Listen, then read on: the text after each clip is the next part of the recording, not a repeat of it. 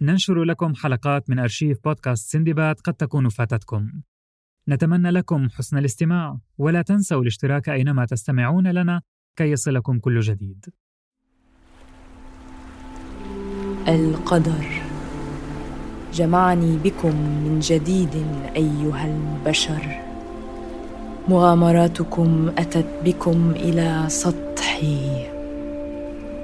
لستم الأوائل. لا. أتعرفون عن السندباد شيئا؟ هم. لعلي أخبركم إحدى حكاياته.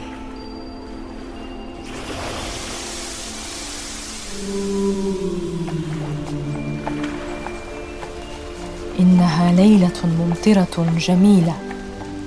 كليلة عودة السندباد إلى بلده العزيز.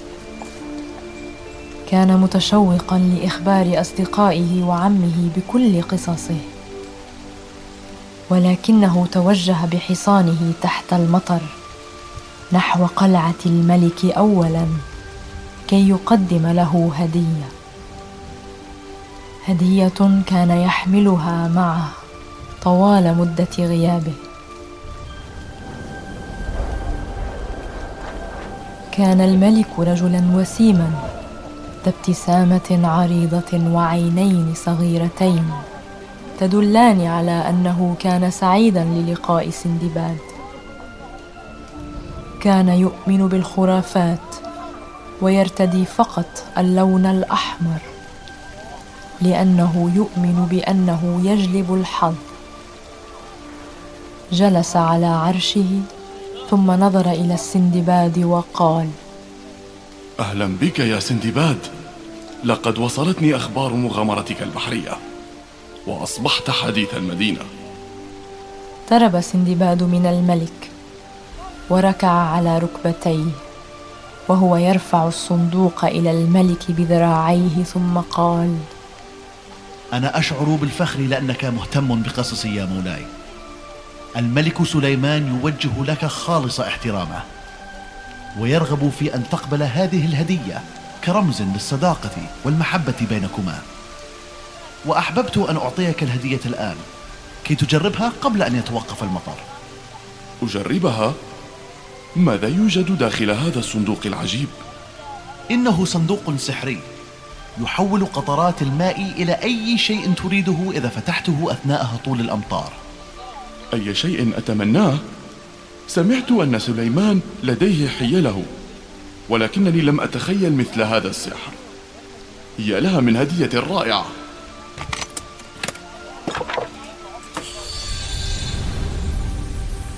سوف أحول قطرات المطر هذه إلى إلى سكر ملون. سوف يفرح الأطفال بهذا العرض يا مولاي ولكن تأكد من إغلاق الصندوق عندما تكتفي. تحول المطر إلى قطرات صغيرة ملونة من السكر.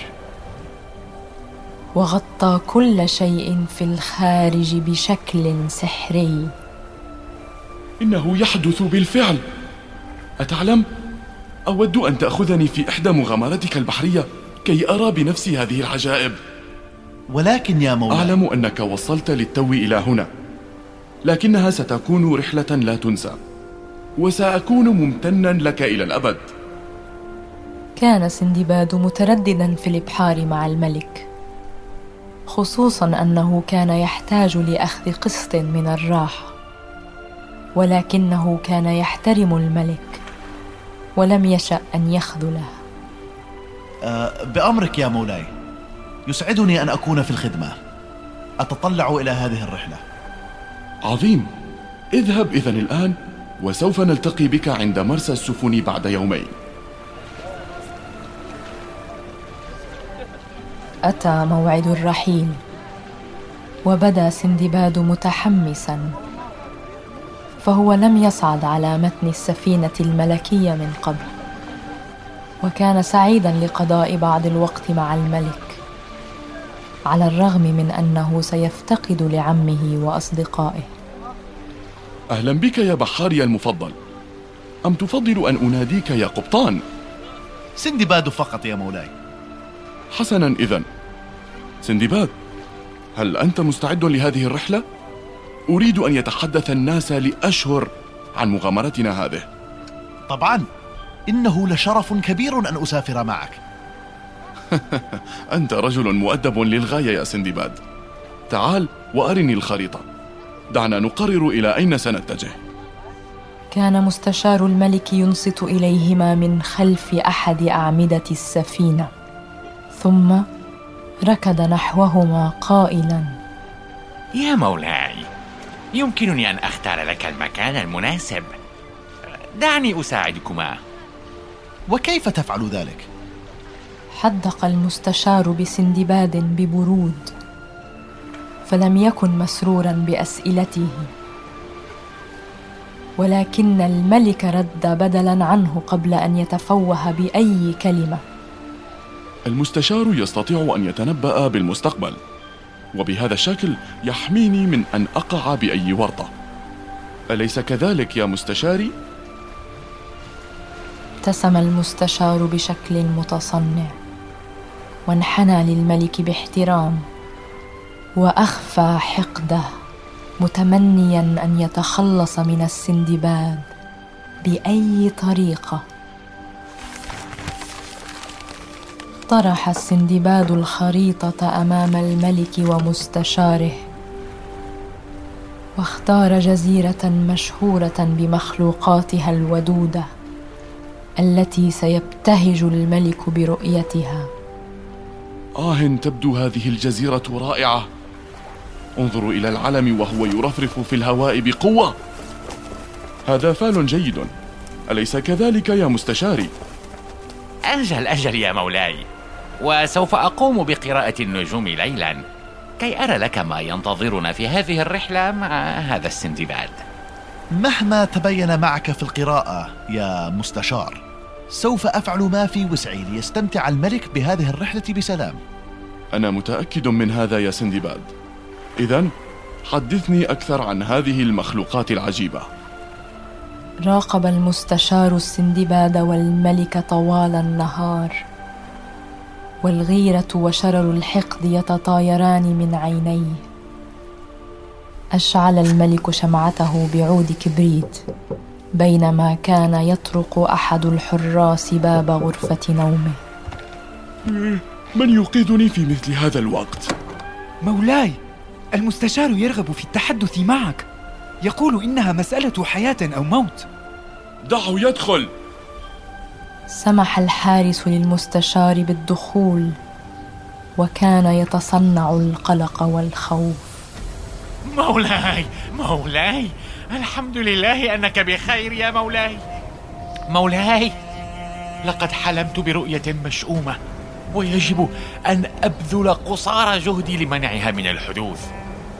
لقد حلمت أن سندباد كان يخطط لقتلك.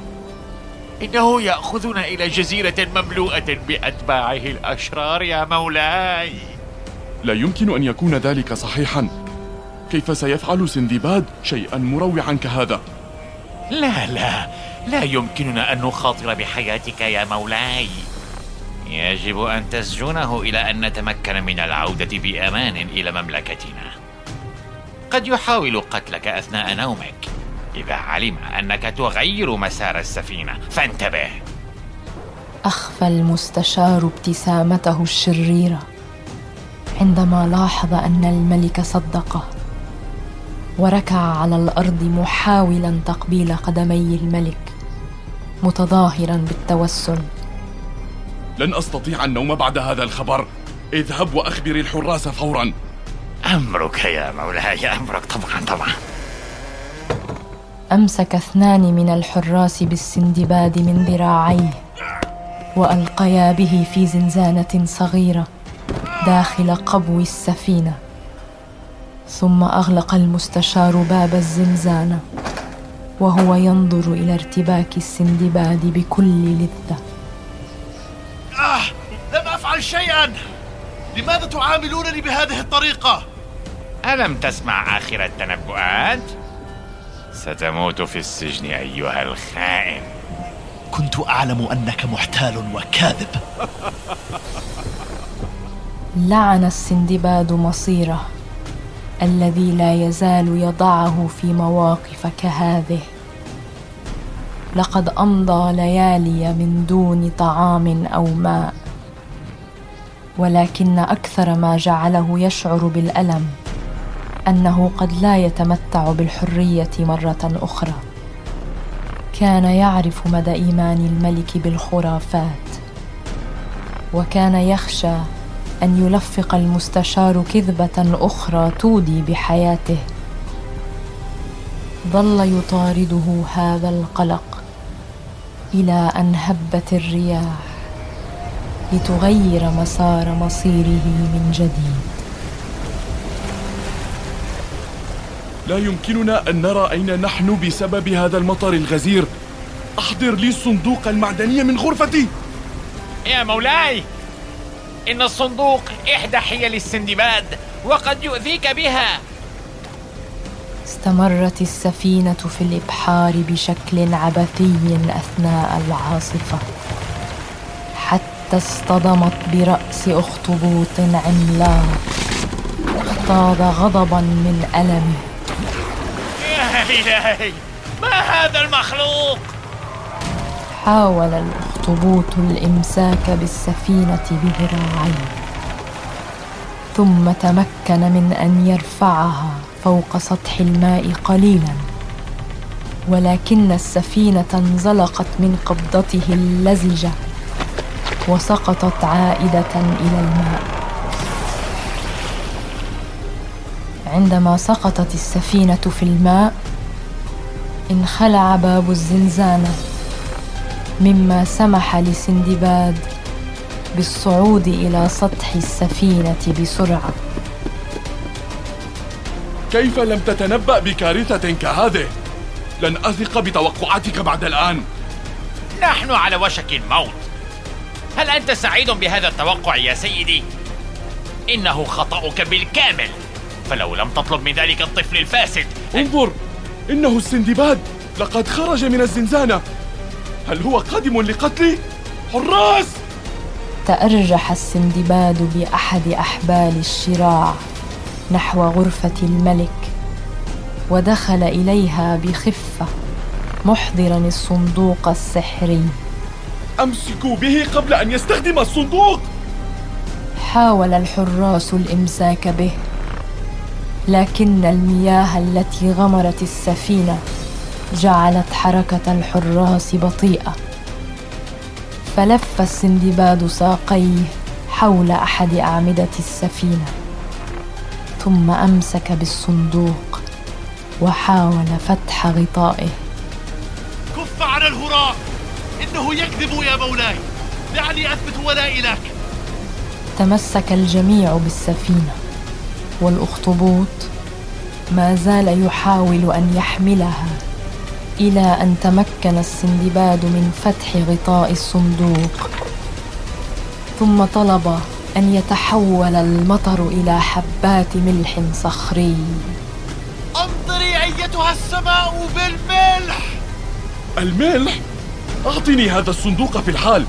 يجب أن تمطر سكاكين كي نقتلع عين هذا الأخطبوط. توقف المطر فجأة وتكونت غيمة زجاجية ضخمة وتساقطت حبات الملح الكريستالية على الأخطبوط الذي بدا متألما وفر إلى أعماق المحيط بخوف تاركا السفينة الملكية بأمان. سندباد؟ كيف علمت أنه سيهرب من الملح؟ لقد تعلمت أسرار هذه المخلوقات خلال سفري. إن الملح يحرق جسده يا مولاي. أنا آسف لأنني لم أثق بك يا سندباد. لكنني أعرف بالضبط ما علي القيام به الآن. حراس! رمى الحراس المستشار في الزنزانة. ثم استمتع الملك والسندباد ببقية الرحلة معا. في سلام وسعادة.